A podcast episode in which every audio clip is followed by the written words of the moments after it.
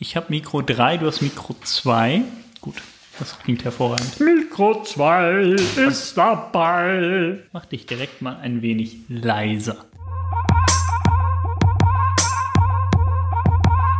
Überraschung, da sind wir schon wieder mit einer Sonderfolge des Runners World Podcasts. Denn außergewöhnliche Ereignisse erfordern dann auch mal eine extra Podcast-Folge. Eigentlich gibt es uns ja immer alle zwei Wochen, aber weil beim Valencia-Marathon 2020 so viele Läuferinnen und Läufer so gut gelaufen sind, haben wir gesagt, dazu müssen wir unbedingt eine Podcast-Folge machen. Die Kollegen Martin Grüning und Henning Lehnertz haben sich unterhalten. Hört gerne mal rein. Martin, wir müssen reden. Aber wirklich. Wirklich. Boah, Wahnsinn. Hammer. Hammer, oder? ne? Aber wirklich. Ich bin immer noch ganz platt. Ich auch. Ich konnte es nicht glauben, ne? Nee, ich auch nicht. Ich konnte es wirklich nicht glauben. Ja, wobei, nee, anfangs nicht, es wurde dann immer realistischer. Und ich dachte aber dann auch, okay, ist das echt, ist das nicht echt? Ich habe die ganze Zeit die App neu installiert. ja. Also nicht nur neu geladen, sondern wirklich neu installiert, Handy aus und eingeschaltet. Ach, vielleicht sollten wir sagen, worüber wir gerade reden. Ach so, worüber redest du? Vielleicht reden wir über ganz andere Dinge. Ja, den deutschen Marathonrekord von Amanal Petros. Ach so, nee, ich habe über was anderes. Valencia 207. Es wurde korrigiert von 20716 auf 20718. Ja, ach so, nur 20718. Das war dann nicht so. So ist okay. 20716 wäre eine Sensation. Vorher Arne Gabius. 20833 2015 in Frankfurt. Jetzt Amanal Petros 20718. Alles wirklich. Also, ähm, ich, ich habe gesagt, es war eine Sensation. Also der, der Begriff Sensation, der wird ja so inflationär Ja, gebraucht ja, ja, heutzutage, aber in dem Fall war es eine Sensation. Ja, also wir müssen, müssen glaube ich, nochmal ausholen. Ein bisschen. Ja, Also es ja. gab ja wirklich noch ein Marathon in Valencia. Lange, lange vorher angekündigt und organisiert. Äh, reines Eliterennen eben am 6. Dezember 2020. Ja. Haben ganz viele Leute wollten dort noch starten, nachdem immer realistischer wurde, dass das so der einzige Wettkampf ist, der stattfindet. Es wurden aber irgendwann gar nicht mehr Leute zugelassen, sondern es gab dann ein sehr begrenztes Starterfeld. 230 Läuferinnen und Läufer für Halbmarathon und Marathon und insgesamt. Genau, und Auf einem Stadtkurs. Das Genau. war etwas ungewöhnlich. Halbmarathon-Stadtkurs, keine Zuschauer an der Strecke. ja, Kaum. hier und da standen ein paar Leute, ja. Ja, Gerade also Marathon. Halbmarathon-Runde, die die Halbmarathonläufer eben einmal liefen und die Marathonläufer Genau, mit dem zweimal. üblichen Ziel dort in Valencia, also optisch auch sehr opulent. Es sah alles nach einem ganz normalen Marathon aus, wenn man sich den angeschaut hat, dann eben im Fernsehen. Nur was dann da passiert ist, war wirklich, ja, wirklich sensationell. Also um das Wort zu benutzen, es gibt kein anderes Wort, was das so passend beschreibt. Ja, aus deutscher Sicht halt. Ja, nicht nur aus deutscher Sicht, denn beim Halbmarathon ist auch ein bisschen was passiert. Ja, das war vorher. Da war man schon gewarnt. Da gab es einen neuen Weltrekord oder einen Weltrekord, ähm, Ja. wo der Kenianer Kibiwot Kandi. Kandi den Spieß umgedreht hat. Ja. Bei der Weltmeisterschaft war er ja noch hinter dem Kiplimo ähm, Zweiter geworden und jetzt war Kiplimo Zweiter und Kandi vorne und die beiden weit unter dem alten Weltrekord von Geoffrey Camboron. Ja, 57 Minuten und 32, 32 Sekunden. Sekunden Das kann die. 29 Sekunden einfach mal beim Halbmarathon-Weltrekord abgekratzt. Naja, und äh, war halt da auch, jetzt springen wir so ein bisschen, aber bei dem Ja. Halbmarathon-Ergebnis war so fulminant, dass halt vier Ja. Läufer unter dem alten Rekord Ja. blieben. Also der eben erwähnte ähm, wie, äh, Kiplimo äh, wurde Zweiter in, äh, in, in, in, in 57, 37. Du hast die Notizen. Nee, ja, ich äh, habe mir das aber nicht aufgeschrieben. Ah, okay. Ronex Kiproto wurde Dritter äh, in 57, No, no, no, no. 45. Ah, okay, doch. Okay. Ja, also das, das war schon, war schon. Ja, also es war wirklich krass. Der, der, der, der Kandi war dann eben im Ziel. und es kamen eben 20 Sekunden später immer noch Leute ins Ziel, was ja dann so wirkt, als sei das, als wären die richtig weit hinter ihm gewesen, aber die waren immer noch unter dem alten Weltrekord. Ja. Also es war, war krass. Genau, dann wusste man, okay, die Strecke ist schnell. Ich glaube, das hat der, hat der Kommentator des NDR dann auch gesagt. So, ja, das ist ein Zeichen dafür, dass die Strecke doch schnell ist und der, der, ein gutes Omen für den anschließenden Marathon. Und äh, so kam es dann eben auch. Ähm, wir haben das ja eben am Fernsehen verfolgen können. Ja, da muss ich kurz einschieben, also dass die Strecke schnell ist oder dass die Bedingungen in Valencia ähm, sehr, sehr gut sind. Das ja. wissen wir jetzt natürlich schon. Wobei die Strecke ja eben geändert etwas wurde. Etwas geändert wurde, genau, ja, aber, aber dass ja. dort die Bedingungen im Dezember sehr, sehr gut sind, das wussten wir schon ja. seit letztem Jahr. Dort wurden ja schon Weltrekorde auch aufgestellt. genau. Von daher, genau. Und ähm, wir haben es ja dann verfolgt, eben im, äh, am Fernsehen, am, am Live Livestream, wobei da der Fokus eben sehr auf die Spitzengruppe war.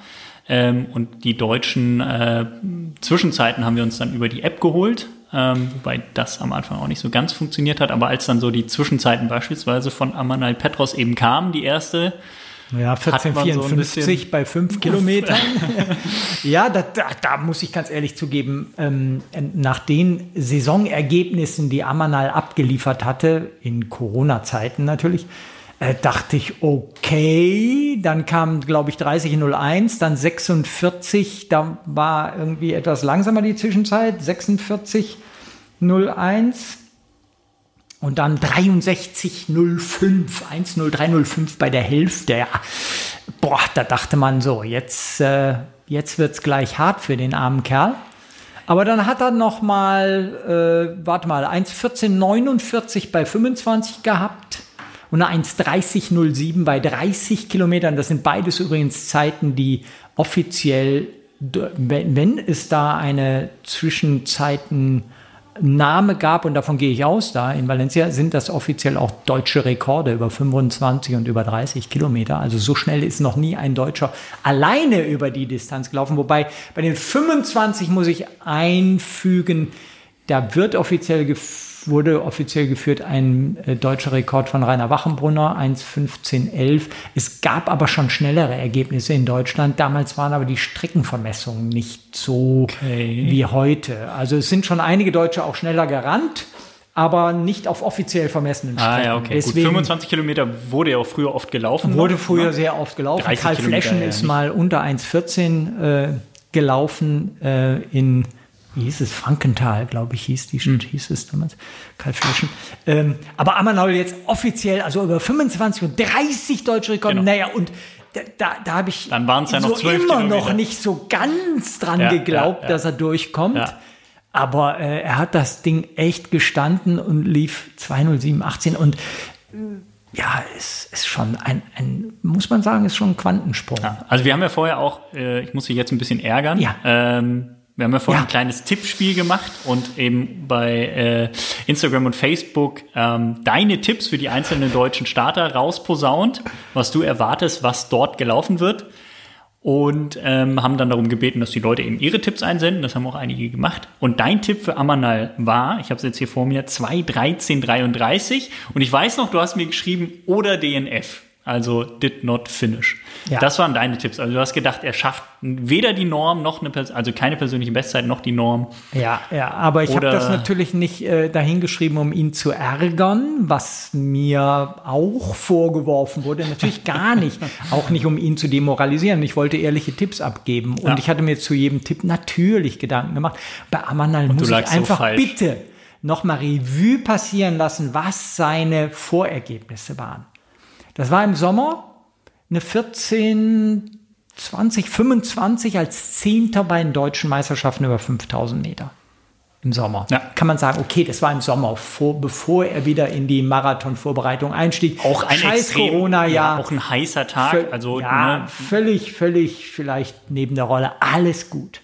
Aber dann waren seine Ergebnisse im Vorfeld dieser 20718 ein Sieg beim Frankfurter Halbmarathon, ein reines Eliterennen, in 1.03.31 oder 30, 1.03.30. Er ist 1 0300. Er ist das praktisch zweimal Ja. jetzt gelaufen. 1,30 und dann ein desaströses Rennen äh, bei den Halbmarathon-Weltmeisterschaften vor vier Wochen. Vier, vier Wochen vor dem, vor dem Wahnsinnsrennen jetzt in Valencia, wo er 65,22 lief. Da ist er gestürzt. Ähm, das war natürlich entscheidend vermutlich und hatte danach dann auch Probleme im Rennen.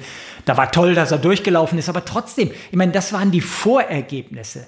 Und dann hatte er von, der, von, von, von dem, dem, dem Rennen in Polen, der Halbmarathon-WM, bis zum Start in Valencia vier Wochen. Also in vier Wochen passiert so, so, so viel dann auch nicht. Aber bei ihm ist in vier Wochen alles passiert. Ja. Ganz wichtig ist, glaube ich, ähm, dass er in den vier Wochen in der Höhe in, in Kenia, Kenia war. war, in Eton. Ja. Aus deutscher Sicht alleine, was die Jungs angeht. Also er war da mit äh, den ähm, deutschen Mädels um Fabian Amrein, Lisa Krause, Nadina Power war dort und oh, Lisa Oeth, Denise Krebs. Denise Krebs. Also die Wolfgang Heinig genau. Gruppe Aber es war jetzt ni- nicht so, dass er dort mit seinen Wattenscheider oder deutschen Teamkollegen war. Ähm, hat sich dann dort der Trainingsgruppe um Julian Wonders angeschlossen und ist mit denen viel gelaufen, hat offenbar was gebracht. Ja, also er muss in den vier Wochen alles richtig gemacht haben und trotzdem ist es nicht erklärlich. Also aus den reinen Tagesform? Ergebnissen, bitte? Tagesform. Ja, nein. Aus Also- den reinen Ergebnissen ist es nicht erklärbar, sage ich ganz ehrlich. Aber dass er natürlich ein echt großes Marathontalent hat, das Unfassbar. muss man sagen. Das hatte sich letztes Jahr ja schon in Valencia gezeigt, Ja. wo er zwei in seinem Marathondebüt Ja. völlig überraschend 2.10, Ohne Training. 29 lief. Ohne Training. Genau, und damals hieß es ohne spezielle Marathonvorbereitung, was man ja immer nur so minimal glauben kann, aber das scheint so gewesen zu Das sein. scheint so und gewesen Ich zu muss einfach konstatieren, ich habe völlig falsch gelegen Ja, mit meinem Tipp, du. zum Glück. Ja. Ja, ähm, ich glaube, Amanals Distanz ist der Marathon, ob er will oder nicht. Also äh, das Ding ist ja, also ich habe ihn ja im Frühjahr, im Januar noch in äh, Iten eben getroffen, als ich selber dort war und daraufhin, also dort haben wir viel gesprochen. Äh, daraufhin habe ich ihn ja dann auch äh, hier zurück in Deutschland wieder zu Hause besucht und porträtiert, eben in, in Wattenscheid, in Bochum und dann auch in Bielefeld. Habe ihn da ein bisschen begleitet, dann ein Porträt über ihn geschrieben und er hat immer wieder geäußert, er ist kein Marathonläufer. Er möchte unbedingt zu den Olympischen Spielen auf die Bahn, also 10.000 Meter laufen. Da hatte er schon gerade die äh, Qualifikation eben in Valencia geschafft äh, mit seinem Debüt und sah sich aber nicht als Marathonläufer. Und das war total krass. Alle seine Teamkollegen, damals Henrik Pfeiffer hatte damals noch nicht die Norm, Tom Gröschel, alle haben sie ihn beneidet, weil er quasi aus dem Nichts diese Norm gelaufen ist, die die beiden natürlich haben wollen. Und äh, Henrik Pfeiffer ist es ja dann auch in äh, Sevilla. Sevilla im Februar gelungen. Ähm, und er sieht sich nicht als Marathonläufer. Das finde ich halt so geil. Und jetzt läuft er wieder einen Marathon. Ähm, sicherlich, um da auch nochmal Erfahrung zu sammeln. Wahrscheinlich hat er jetzt auch über den Sommer gemerkt, gut, vielleicht ist meine Zukunft auf der Bahn. Ne? Die, die Norm ist absurd, die gelaufen werden muss, um es äh, zu den Olympischen Spielen zu schaffen. Vielleicht schaffe ich es eher im Marathon. Und dann haut er da so ein Ding raus. Also, ja, äh, was mich ein bisschen verwirrt auch, da blieb jetzt auch in dem einen Tag, wir sind ja einen Tag nach diesem Genau, es ist Ereignis. Montag heute. Ja, ähm, was mich verwirrt, ist die Aussage von Amanal, dass er selbst eben auch gar nicht auf diese Zeit spekuliert hat, dass er eigentlich 65, also auf eine 210 anlaufen wollte, de facto die falsche Gruppe erwischt hat. Äh, und zwar die, die auf 206 eben lief. Ähm, Wer drei kennt's nicht? Drei, drei Minuten pro Kilometer. Ähm, und sich gedacht hat, naja, wenn ich jetzt schon mal hier drin bin, dann bleibe ich hier auch. Und natürlich vermutlich auch gemerkt hat, es, es rollt, es geht. Unfassbar. Äh, also es war gar kein Plan dahinter, so schnell zu laufen, sondern es ist einfach gekommen. Also äh, ich lasse mich jetzt hinreißen und sage, wenn man so 20718 laufen kann, was kann der Junge dann erst laufen? Der wird noch 205 laufen. Also man muss jetzt mal sagen, der, der, der Europarekordler, der, der, der ähm, Özbilen, der 20418 gelaufen ist letztes Jahr in Valencia, jetzt fällt es mir ein, 2019, letztes Jahr Valencia, Özbilen 20418, war in dem Rennen gestern anderthalb, nein mehr, fast zwei Minuten hinter Amanal. Er lief 208,50. Also, warum soll man dann nicht auch spekulieren? Ja, ja, ja. Aber ich, ich glaube immer, das ist beim Laufen natürlich, gerade im Marathon, du hast nur wenige Chancen. Es ist unglaublich abhängig von der Tagesform. Ähm, ich glaube, wenn du den perfekten Tag erwischst, machst, läufst du halt fünf Minuten schlechter, Nein. äh, besser als an einem Nein, durchschnittlichen nein, Tag. Nein, nein, Fünf Minuten sind in, auf dem Leistungsniveau äh, sind eine Welt. Ich, ich glaube, wie gesagt, Amanal hat es grundsätzlich in den Genen. Ja, er ist äh, tatsächlich ja auch im Hochland eigentlich geboren in Eritrea. Äh, er hat wirklich die, die passenden Gene dafür. Ähm, er, er ist, glaube ich, ein extrem emotionaler Typ, was ihm total zugutekommt. Er nimmt die Sachen nicht zu ernst. Er, Er ist, lässt äh, so ein genau, Rennen extrem einfach entspannt. Ja. Genau, er lässt so ein Rennen ganz, ganz locker angehen. Er macht sich keinen Kopf vorher und ich glaube, Das er ist das Geheimnis. Wirklich, also das Geheimnis ist, er ist das geborene Marathon-Talent. Der- Jetzt ist natürlich, und das, deswegen meine ich das, wenn er jetzt natürlich dann sagt, okay, vielleicht bin ich doch Marathonläufer, sein Trainer Tone Kirschbaum im Wattenscheid sagt ihm, ey, wir machen jetzt nur noch Marathon, diesen Quatsch auf der Bahn, den lassen wir mal sein. Ähm, da geht noch viel mehr bei dir.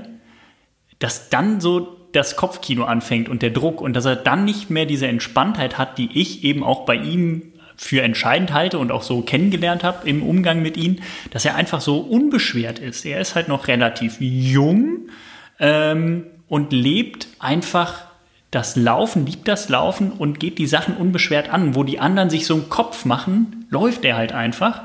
Und ja, so dieses typisch afrikanische, ich meine, er hat bis zu seinem 16. Lebensjahr, glaube ich, äh, in Eritrea gelebt. Nee, nee, nee. Er ist mit zwei Jahren von Eritrea nach Äthiopien ähm, Ah, also, geflüchtet. genau, genau. geflüchtet. Ja, dann eben aus Ähm, Äthiopien genau, mit, mit 16 Jahren gekommen. aus Genau. Äthiopien Also hat, hat 16 Jahre, also seine Jugend äh, eben in, in Afrika verbracht und das ist natürlich auch eine entscheidende Zeit. Und ich glaube, das ist einfach das, wovon er, wovon er heute noch, noch zehrt dann eben. Natürlich auch ein unglaubliches Talent. Äh, das muss man natürlich auch mitbringen. Und diese Unbeschwertheit, das ist schon, das merkt man halt schon. Er blödelt die ganze Zeit rum, während die anderen völlig erschöpft sind vom Training, blödelt er halt rum. Und, und ja, wenn du dem sagst, lauf 30 Kilometer halt in 3,5er Schnitt, dann läuft er halt 30 Kilometer in 3,5er Schnitt. Und die anderen haben drei Tage davor die Hosen voll. Das ist, glaube ich, schon entscheidend. Ja, ich glaube, er ist ein Glücksfall für, für den Marathonlauf in Deutschland, ähm, weil er, wie du schon sagst, eine frohe Natur zu sein scheint. Ich rede jetzt über jemanden, den ich gar nicht gut kenne. Du hast ihn ja schon erlebt. Ähm, da tut man sich so schwer, jemanden auch so als Persönlichkeit einzuschätzen, aber ich finde, er ist total positiv, kommt darüber. Ähm, genau, so, so sehr ähm, Ich wollte jetzt fast sagen jungfräulich, aber oh Gott, oh Gott.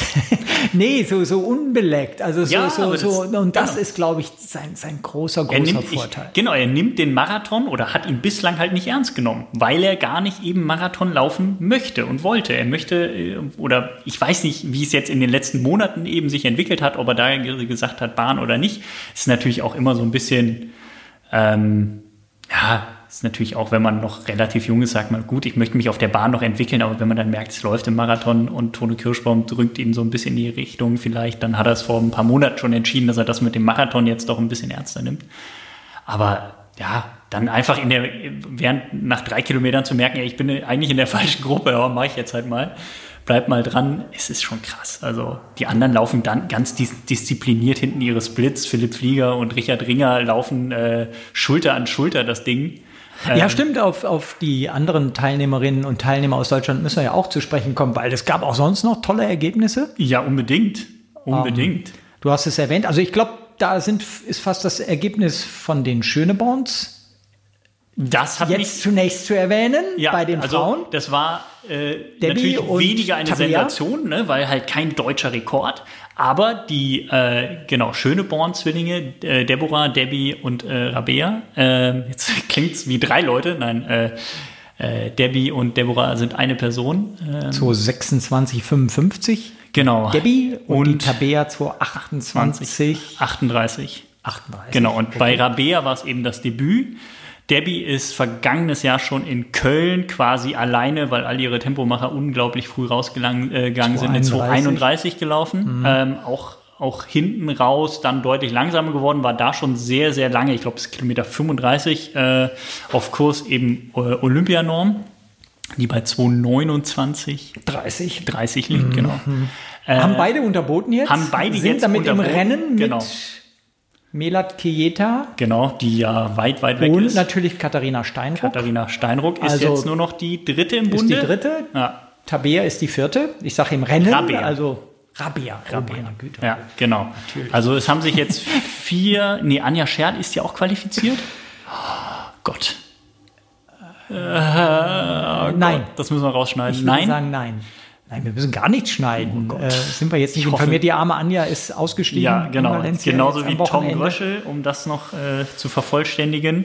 Ähm, nee, aber die, die Schöneborn-Zwillinge eben beim Debüt beziehungsweise beim zweiten Marathon äh, für Debbie wahnsinnig stark. Debbie war auch über den Sommer verletzt. Ähm, Ich finde aber Rabea fast noch stärker. Debüt zu 28. ja, wirklich, wirklich 38. krass. Ich habe ja damit gerechnet, dass die beiden die Norm schaffen. Das war mir irgendwie, hatte ich so ein Gefühl, weil die unglaublich stark sind vom Kopf her.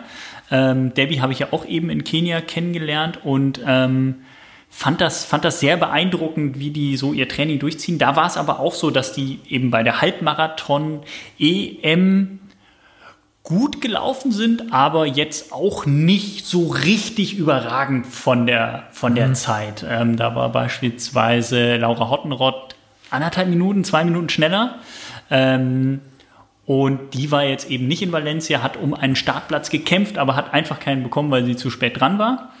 Und die hat dann auch natürlich gestern ein, äh, ja, hat ihre Teamkameraden gefeiert, aber auch gleichzeitig gesagt, boah, ich hätte auch unbedingt die Chance haben wollen und äh, in Valencia mit meiner derzeitigen Form starten wollen, hat die Chance nicht gehabt. Die Schöneborns haben sie bekommen und haben sie halt bravourös genutzt. Das fand ich echt krass. Also die waren richtig, richtig stark unterwegs und anders als ich erwartet habe, eben nicht Kopf an Kopf, Schulter an Schulter, was eigentlich so ihr Ding ist in den letzten äh, Rennen immer gewesen. Ähm, so im Frühjahr war das in oh, Halbmarathon Sevilla, glaube ich, sind sie direkt nebenan, oder Barcelona sind sie gelaufen, äh, zwei, drei Sekunden auseinander, ähm, eben auch bei der Halbmarathon WM in Gdynia in Polen vor fünf, sechs Wochen. Ähm, und jetzt gestern hat sich schon relativ früh äh, Debbie ein bisschen abgesetzt ähm, und war dann ja, 20, 30, 40 Sekunden eben, eben vor Rabea dann am Ende.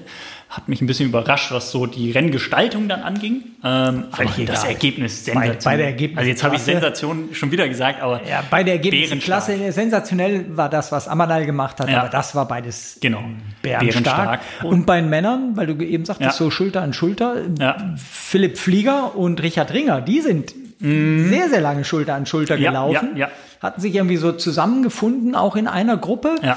die ähm, laut Richard so minimal auch zu schnell ihnen eigentlich war. Ähm, irgendwann, genau, nach so ja. ein paar Kilometern. Ne? Ähm, aber raus kam am Schluss bei Richards Debüt eine 2.10.59.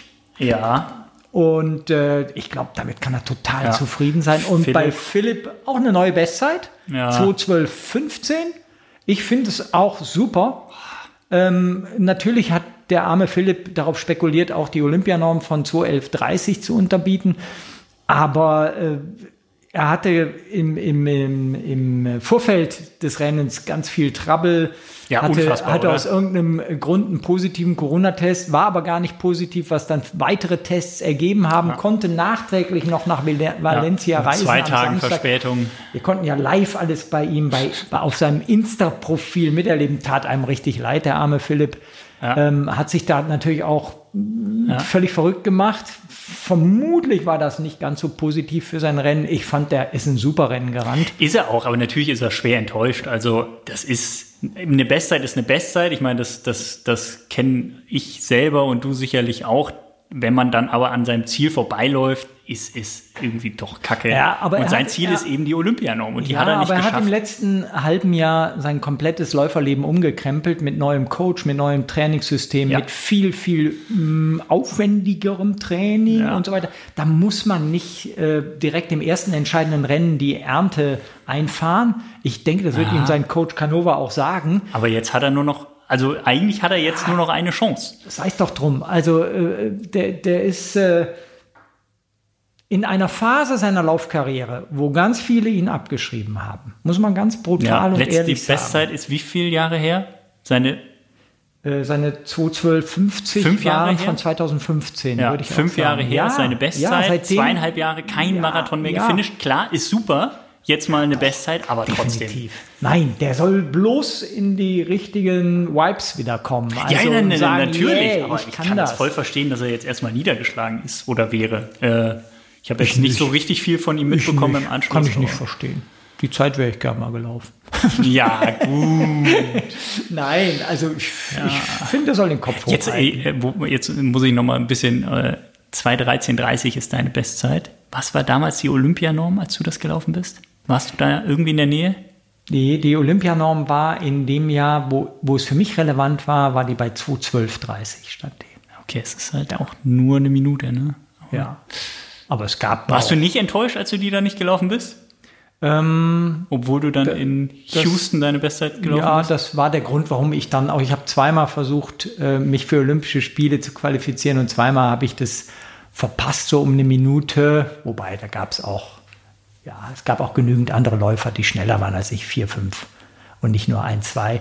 Und ähm, das war für mich auch der Grund, warum ich dann gesagt habe, so jetzt äh, muss ich mir mal einen Job suchen und zu Runners World gekommen bin. Also so schlimm war das Also, nicht. Philipp, falls du das hörst. wir- Nee, lass, lass uns über, äh, lieber über, über, über gestern reden. Ja, Ähm, ne, ich, ich wollte es nur mal äh, zum Einordnen, weil das ist tatsächlich eine Info, die ich noch nicht hatte. Ja, äh, was, was mich beschäftigt, ist tatsächlich, und die ganze Saison ist ja eine erstaunliche Saison. Stimmt, eigentlich müssen Nicht wir jetzt wegen Corona, machen. sondern vielleicht auch wegen Corona, aber es hat Leistungsexplosionen gegeben über 5000 Meter bei Männern wie Frauen neuen Weltrekord, über 10.000 Meter bei Männern neuen Weltrekord, im Halbmarathon bei Männern wie Frauen neuen Weltrekord. Stundenlauf? Ähm, Amanal Petros läuft 207,18. Melat Kejeta läuft 65,18. Nein, was ist sie gelaufen? 65 in Gdynia. Was ist sie gelaufen? 65, ich muss 18, ja natürlich. 65, 18. Ich kann es nachschauen. Ja, ja, deutsche Rekorde. Ja. Ähm, deutschen Rekord, Europarekord ist sogar in Women's Only Race gelaufen. Also was ist da los? Ähm, das muss man ja irgendwie so in der Rückbetrachtung, muss man da ja auch Amman als Zeit mit, mit drin sehen. Ähm, und ich versuche, im Moment ist es fast noch zu früh so. Man, man braucht noch ein bisschen mehr Zeit, das Ganze zu analysieren. Wollen wir Aber uns morgen noch mal ich, treffen? Ich, nee, ich, ich versuche irgendwie Gründe zu finden. Und ich glaube, ähm, ein Grund könnte definitiv sein, die- diese, wir haben es tausendmal schon besprochen, diese neue ähm, Sohlenkonstruktionen, egal ob Nike, Adidas, Asics, Saucony, Hoka Oni Oni, ähm, alle kommen mit ähm, neuen Zwischensohlenmaterialien, mit Carbon-Elementen in den Schuhen, mit Rockerkonstruktionen der Schuhe. Und äh, jetzt muss ich den, den Richard, den wir eben erwähnt haben, der 21059 gestern gelaufen ist, in seinem Debüt, muss ich zitieren, der ähm, irgendwo, irgendwann in den letzten äh, Wochen gesagt hat, äh, er hat das Gefühl, diese Schuhkonstruktionen bringen zwei bis drei äh, Sekunden pro Kilometer. Ich meine, da wären wir jetzt beim Marathon dann hochgerechnet bei irgendwas zwischen anderthalb und zwei und ein bisschen Minuten. Das könnte ein Grund sein. Und der, der Cheptegei ist ja seine, Joshua Cheptegei ist seine 5.000 und 10.000 Meter Rekorde äh, und die, die Letensebet Gidey ihren 5000 Meter Weltrekord sind ja auch mit Spikes gelaufen, die so ein bisschen dieser Konstruktion angeglichen waren. Also das könnte mit ein Grund sein, warum diese Leistungen explodieren, weil keine von diesen Leistungen ist in einem herkömmlichen Schuhmodell ge- aufgestellt worden. Ja. Keine einzige. Ja. Das könnte eins sein. Das zweite könnte sein, durch Corona weniger Wettkämpfe, ein total ausgedünnter Wettkampfkalender, total wenige Startmöglichkeiten, auch für die Tops, Ja. nicht nur für uns Freizeitläufer, auch für die Tops und dadurch mehr Konzentration auf das Training und dann auch auf die paar Rennen, die es gab. Das könnte auch ein Grund sein. Ein ganz böser Grund, ich habe gar keine Lust, den weiter zu vertiefen, aber man muss ihn einfach, wenn man Laufexperte ist, einmal ansprechen, könnte sein, dass die Dopingkontrollen natürlich auch in diesem Jahr sehr, sehr, sehr viel weniger waren, ähm, dass extrem viel weniger von Dopingkontrolleuren durch die Welt gereist wurde, kontrolliert wurde und so weiter. Es gab nur 15 Prozent der Kontrollen, die es sonst immer gegeben hat. Aber darauf habe ich gar keine Lust, mich einzulassen. Ich würde mich eher so oder würde dich nochmal bitten einzuschätzen, was meinst du zu Schuhen und zu Fokus im Training? Ja, also bei den Schuhen bin ich definitiv bei dir. Ähm, die bringen, oder bei Richard vielmehr, ähm, die bringen natürlich einen Vorteil. Das wurde alles äh, auch im Labor längst analysiert und ähm, je nach Schuh, je nach Läufer ist der Vorteil größer und mal größer, mal kleiner. Gerade im Marathon ist der Vorteil, glaube ich, am größten, weil er eben die Laufökonomie steigert und die Ermüdung ein wenig senkt. Und im Marathon hast du nun mal eine Ermüdung, das ist einfach ähm, da, ja, Fakt, dass der Schuh was bringt. Das sind nun mal jetzt die neuen Modelle, die sind laut äh, World Athletics Regelwerk zugelassen. Von daher fein. Kann also man, man hat das Regelwerk nochmal überarbeitet. Man äh, hat das Regelwerk im Sommer überarbeitet. Genau, ich glaube im Juni oder Juli ja. dann Regeln zugelassen, dass die Schuhdicke maximal 40 Millimeter betragen darf, also die Höhe der Mittelsohle unter der Ferse 40 Millimeter. Ähm, und also auf der, auf der Straße bei Distanzen über 800 Meter. Genau, und alles, was auf der Bahn gelaufen wird, darf eben äh, nicht dicker als 25 Millimeter sein. Und da werden halt klassisch noch Spikes gelaufen. Wobei da gibt es natürlich auch eine Entwicklung. Das war schon immer so. Nun könnte man auch Bestenlisten einführen nach dem Motto, ja gut, das waren die Vor-Carbon-Laufschuh-Weltrekorde äh, und die äh, äh, Post-Carbon-Laufschuh-Weltrekorde fände ich aber irgendwie ein bisschen schwierig. Ähm, also definitiv Carbon-Laufschuhe haben einen Effekt und bringen da was. Ähm, Übrigens, ja. Adidas war der große Sieger, ne? Gestern war Adidas also der große Sieger, genau. Halbmarathon-Weltrekord. Ja. Marathon der Sieger Chebet lief 20300 in Adidas-Schuhen. Adidas lief Amanal. Äh, äh Amanal. Adidan Manal. Ja. Nee, lief in Adidas deutschen Rekord. Ja. Die Frauensiegerin Chep Chirchir. Schöne Bones auch. 2017, 16 Jahresweltbestzeit in Adidas-Schuhen. Nike ja. lag gestern mal hinten. Ja, gut. Aber sie hatten natürlich auch äh, vorne wieder ihre, ihre Armada an äh, NN Running Team äh, Läufern. Also es waren ja, glaube ich, also keine Ahnung, ich glaube ein Dutzend, ja. äh, die eben in Vaporflies unterwegs waren auffälligerweise nicht in Alpha Flies, ähm, also ja. nicht in der neuesten, krassesten Entwicklung der Nike Carbon-Schuhe. Ähm, wobei ich da auch ganz klar sagen kann, dass das den Grund hat, dass der einfach sich ganz komisch läuft und äh, die Alpha Flies dann doch noch ein bisschen ein normaleres Laufgefühl äh, vermitteln. Egal. Äh, also Carbon-Schuhe definitiv ein Punkt, der zu ja. diesen ganzen Rekorden in diesem Gut, Jahr geführt hat. dass du zurückgekommen bist. ja, wo waren wir eigentlich? Du, du hast mich unterbrochen. ja, ja, ich habe hier mit, mit Du Adidas hast mich unterbrochen. Äh, witzigerweise gestern hat mir sofort ähm, der, der, der, der, der, der, der, oh, ich hatte den Namen, das darf doch nicht wahr sein. Äh, der. Der. Nikolaus. Nein, ja, stimmt, der war gestern auch.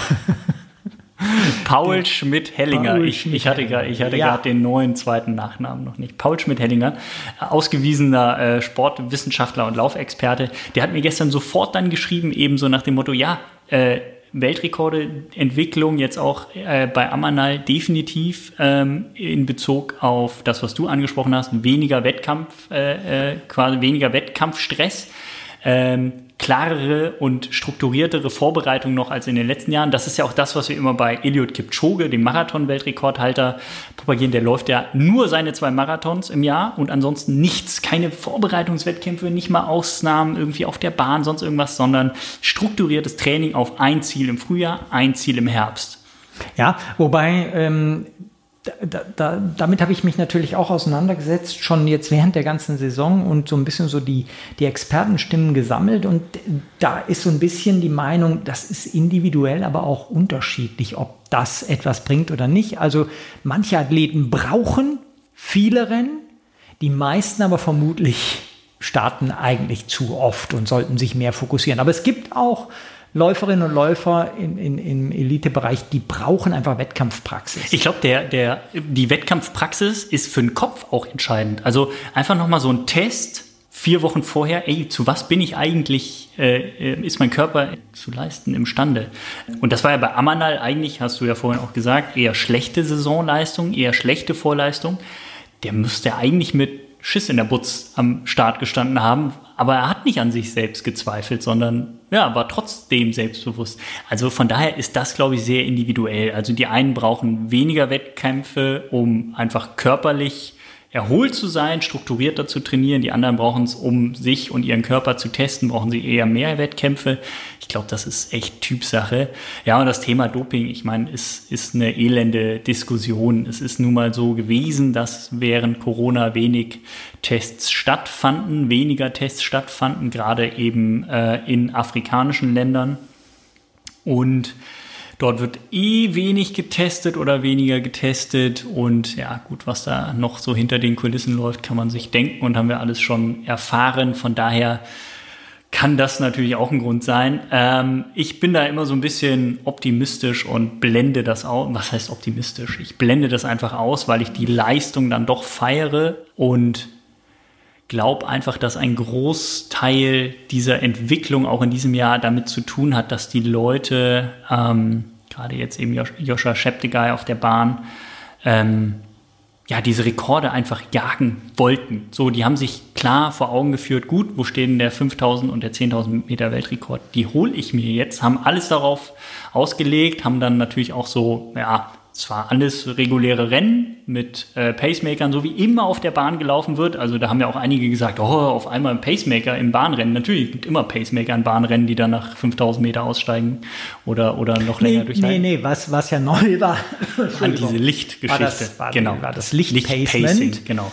Da war, das war- dieses Jahr ja. tatsächlich neu und neu waren da auch diese neuartigeren Spikes. Das Genau. könnte, könnte beides jetzt Genau. mit ein Grund Aber ich glaube, so dieses Mentale wirklich zu sagen, okay, ich bin, ich bin dazu in der Lage, das zu laufen und das dann auch anzugehen, das ist das, was Weltrekordentwicklung möglich macht. Also wenn du halt defensiv anläufst, dann wirst du keinen Weltrekord laufen, sondern du musst vom ersten Meter an richtig Druck machen, diese Pace im Kopf haben und dann geht's an manchen Tagen, an denen du dich gut fühlst und an manchen geht's eben nicht. Und alles, was dann dazu führt, eben so diese Nebensachen wie eben Schuhe, im Zweifel sogar Doping, keine Ahnung, ja, sind dann eben, eben ein, ein, ein Teil des Ganzen. Ähm, ich habe aber irgendwie immer im Kopf und hoffe, dass es der ausschlaggebende Grund ist. Einfach, dass die, dass die Jungs und Mädels die Eier haben, das wirklich anzugehen, was dann dazu führt, dass sie eben Weltrekord laufen. Jetzt ist die große Frage natürlich, das war jetzt eine Steilvorlage für die Saison 2021. Was wird da alles passieren? Ich glaube, ich glaube 2021, wenn wirklich Olympische Spiele stattfinden in Tokio, was ich noch nicht so ganz glaube. Oh, doch. Wenn da welche stattfinden, Olympiajahre sind nie Rekordjahre, ähm, wird so ein bisschen die Leistung stagnieren. Ähm, vermute ich. Äh, ich würde dann auch, ganz ehrlich, Martin, das Mikrofon ist da. ja, Entschuldigung. Äh, Ich war am Nachdenken, wie ich es formuliere, ähm, weil, weil wir das Thema Doping nicht vertiefen wollten. Äh, Es Welches würde Thema? mich auch wieder mehr an, an die normalen Entwicklungen glauben lassen. Also es kann nicht in diesen Schritten weitergehen. Das, das, das wäre unmöglich. Also, 29 Sekunden beim Halbmarathon. ja, das, das ist einfach verrückt. Ja, und äh, ich und eigentlich auch der Sprung ähm, von der GIDA über 5000 Meter äh, bei den Frauen auf 14.06 von 14.11, das hat 2008 ähm, äh, hat jetzt also wie lange dann gestanden? Zwölf Jahre lang hat der alte Rekord äh, von, von äh, der Tirunesh Dibaba gestanden und jetzt auf einmal läuft die 1406. Das kann jetzt ja auch nicht so weitergehen. Hoffe ich. und damit ich wieder den Glauben daran finde, dass das alles reell ist. So, äh, ich glaube, Tokio, Olympische Spiele, Olympiajahre sind keine Rekordjahre. Das wird stagnieren und das reicht auch. Ich glaube allerdings, dass im nächsten Jahr mindestens noch zwei deutsche Männer den Marathon unter 210 laufen. Oh, ach so, okay, ja. Ja, ich, Richard? ich glaube, Richard kann das schaffen. Und ich glaube, dass bei den Frauen hinter Melat Kejeta, die ja unbestritten in, zwischen Weltklasse ist als Ma- Halbmarathon-Vize-Weltmeisterin, auch noch eine weitere Frau äh, den Marathon unter 225, eine deutsche Frau im Marathon unter 225 läuft. Ich glaube einfach, oder was ich sagen will, ich glaube, auf deutscher Ebene wird, wird es weiter einen Schub geben. Da hat sich jetzt in den letzten, ja eigentlich seit Arne in die Szene kam im Marathon 2015, aber jetzt speziell in den letzten zwei Jahren nochmal hat sich wahnsinnig viel getan bei Männern wie Frauen. Da scheint irgendwie äh, gerade so der Stöpsel rausgezogen zu sein und die, die geben richtig, richtig Gas. Und ich glaube, das wird auch so weitergehen im nächsten Jahr. Ich glaube, Das ist meine Prognose. ja, ich bin da völlig bei dir. Diese, diese Weltrekord-Hats, die es in diesem Jahr gab, war ja ein bisschen auch darin begründet, dass es die normalen Rennen kaum gab. Also es gab ja ein paar Diamond League Rennen, aber da gab es dann im Zweifel kein 10.000 Meter äh, Rennen. Ähm, von daher war das natürlich auch so ein bisschen dem geschuldet, dass man sich gesagt hat, okay, wir müssen das Jahr irgendwie nutzen und dann machen wir eben diese Rekordjagden, also wie eben über 5 Übrigens- und 10.000 Meter. Good News. Diamond League wird es wieder 5000 Meter und 3000 Meter Hindernis im Standardprogramm geben, 2021. War ja auch ein Unding, dass das überhaupt irgendwie entschieden wurde. Ja. Ähm, und dann ist natürlich die, der Fokus weg von diesen Rekordjagden auf eben Olympische Spiele. Einige müssen sich noch qualifizieren, eben auch im Marathon auf der Bahn.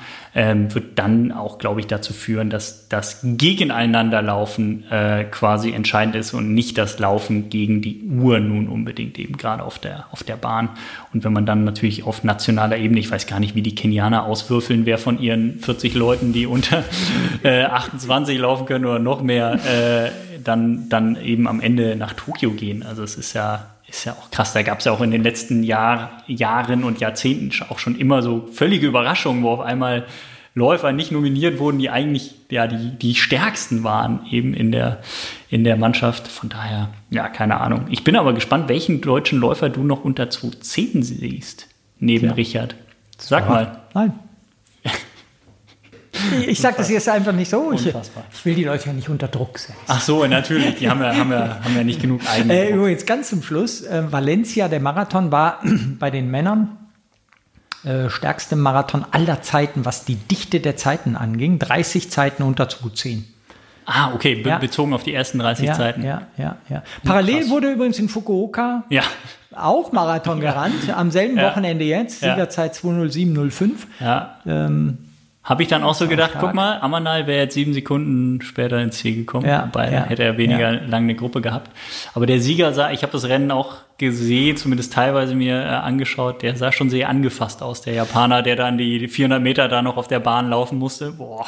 Aber natürlich cool war, dass Yuki Kawauchi schon wieder 213 irgendwas ich wollte- rannte. ja, ja. ja, Ah, ist ja weiter dabei. Ja, Der Mann, der die Unser meisten. Marathons unter 220 gelaufen ist. ja Wahnsinn. Gut. Ja, war cool. Ja, es war irgendwie ein, ein, ein Scheißjahr für alle, aber dann aus Läufersicht gab es dann doch einige Highlights, wenn man sich für den Quatsch interessiert, über den wir jetzt hier schon ja, knapp 43 Minuten gesprochen haben. Ja, das ist ja genau. immer die Frage. Also äh, mögen die Leute Spitzensport, mögen sie es nicht. Ähm, man ist ja überrascht, dass selbst so, so ganz entspannte Hobbyläufer, die eigentlich so das Laufen jetzt so selbst gar nicht aktiv betreiben, die größten Fans sind und jeden in der Szene kennen. Und umgekehrt gibt es die, die, keine Ahnung, wirklich ambitioniert laufen und den sagst du dann Philipp Flieger und die der wer. Ähm, Mhm. Von daher. Wo, wobei, das, das muss man natürlich schon sagen, das äh, war schon für Freizeitläuferinnen und Läufer eine echt traurige Saison. Und es war schade, und von daher verstehe ich manchen Argwohn auch, es war schade, dass tatsächlich so in, also die, die spektakulären Marathon-Destinations für die gar nicht offen waren jetzt. Und so ein Valencia-Marathon, der war auch mal ein Marathon, wo tausende Ja. Freizeitläufer Ja. mitgemacht haben.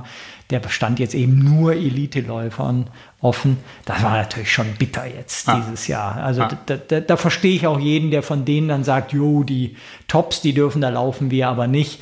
Ähm, kann man so ein bisschen nachvollziehen. Wobei, hast du die Kommentare unter all unseren Beiträgen rund um diesen Valencia-Marathon, hast du die mal so verfolgt und gelesen, außer den Glückwünschen gegenüber Amanal eben? Ich habe, nee, ich weiß nicht, worauf du hinaus Ja, willst. da war ich habe schon, also da haben ganz, ganz viele geschrieben, wie geil ist es bitte wieder Sonntagmorgens Marathon zu gucken. okay. So Ja, dieses ja, auf der ja, Couch ja. sitzen und Marathon schauen, haben einfach ganz, ganz viele gefeiert. Also sowohl bei Instagram, Facebook, Kommentare in den, in den Stories. Also wie viele Leute gestern in meiner, natürlich ist das wieder eine Blase. Ich folge ja eigentlich nur Läufern.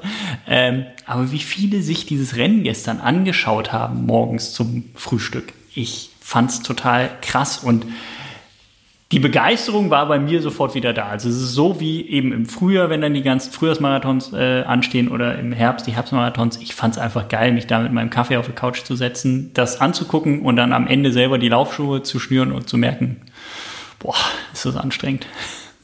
Ja, wobei ich denke dann gerade bei solchen Übertragungen wie der gestrigen, wo man eigentlich immer nur die Spitzengruppe sieht, denke ich dann so, boah, wie viel geiler ist es, selbst zu laufen, als beim Laufen zuzuschauen.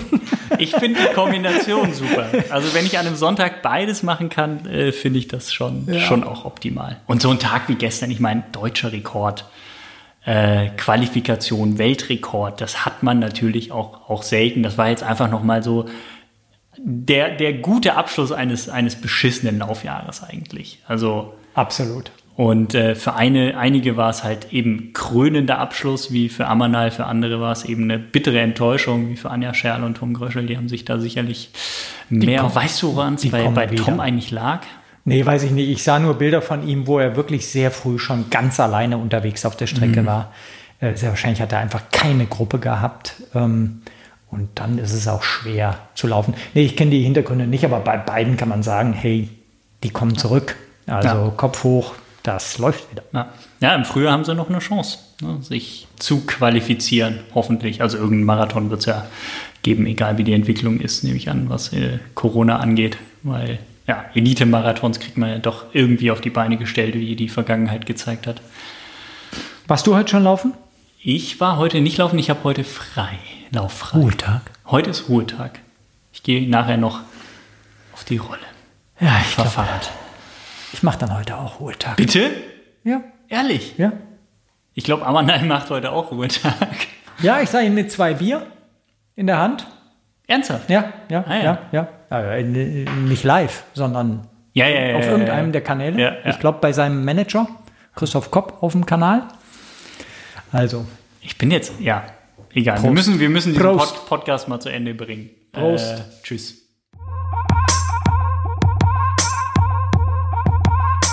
Damit war sie das also fast schon, unsere kleine Sonderfolge zum Valencia Marathon 2020 und mit einem kleinen Rückblick auf das ganze Laufjahr 2020 plus einem Ausblick auf das Jahr 2021, was da läuferisch im Spitzensport so passieren könnte. Damit kommen wir dann zum Podcast-Ausblick. Der ist gut, denn nächste Woche kommt dann schon die nächste Folge vom Runners World Podcast.